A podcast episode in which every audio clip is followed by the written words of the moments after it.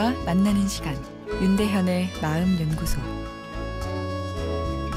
안녕하세요. 마음연구소 윤대현입니다. 신세지는 걸 싫어해서 고민이라는 청취자의 사연을 소개해드립니다. 늘 들으면서 지인들에게 추천하는 애청자입니다. 저는 어릴 때부터 신세지는 걸 불편해했습니다. 아, 그래서 대학교 때부터 아르바이트를 하며 용돈을 받지 않고 지냈는데요.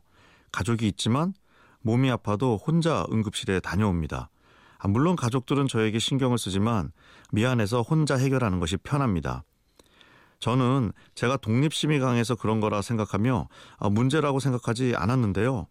아, 그런데 요즘 남자친구를 만나는데 결혼을 하게 되면 혹시나 남자친구가 제 삶의 짐을 같이 나눠지게 되는 건 아닐까라는 생각을 하니 너무 불편하고 죄책감마저 듭니다. 제가 이상한 걸까요? 오늘 사연 시작에 마음연구소 방송을 찾아 들으시고 남에게 추천도 하신다고 하셨는데요.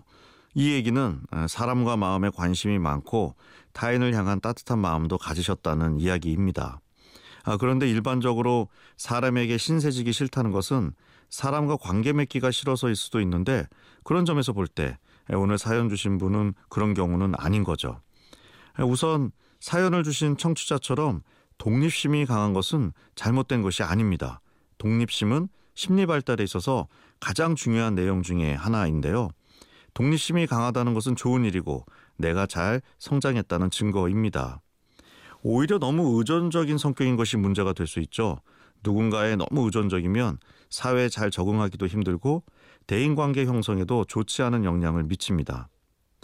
하지만 사람 관계는 상호적이죠.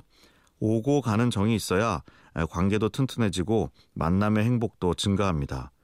그래서 내가 잘할 수 있어도 일부러라도 상대방이 무언가를 해줄 수 있도록 기회를 주는 것이 필요합니다. 사람은 누군가가 나에게 잘해줄 때 행복을 느끼지만 반대로 남에게 이타적인 행동을 할 때도 마음에 긍정적인 감정이 찾아오게 됩니다. 의외로 남의 사랑을 받는 데 익숙지 않다 보니 사랑을 주기만 하는 분들이 많은데요. 어, 그러다 보면 상대방이 나에게 너무 의존적으로 되거나 아, 나는 필요 없는 존재로 느껴져 관계가 불편해질 수 있습니다. 사랑도 받는 연습이 필요합니다. 처음엔 어색하시겠지만 나에게 무언가 해줄 때 기뻐하는 상대를 보게 되면 사랑을 받는 것도 사랑을 주는 것 이상 상대방에 대한 배려라는 걸 느끼실 수 있을 겁니다. 사랑을 받는 것도 결국 사랑을 주는 행위라는 걸 알게 될 거니까요. 윤대현의 마음연구소, 지금까지 정신건강의학과 전문의 윤대현 교수였습니다.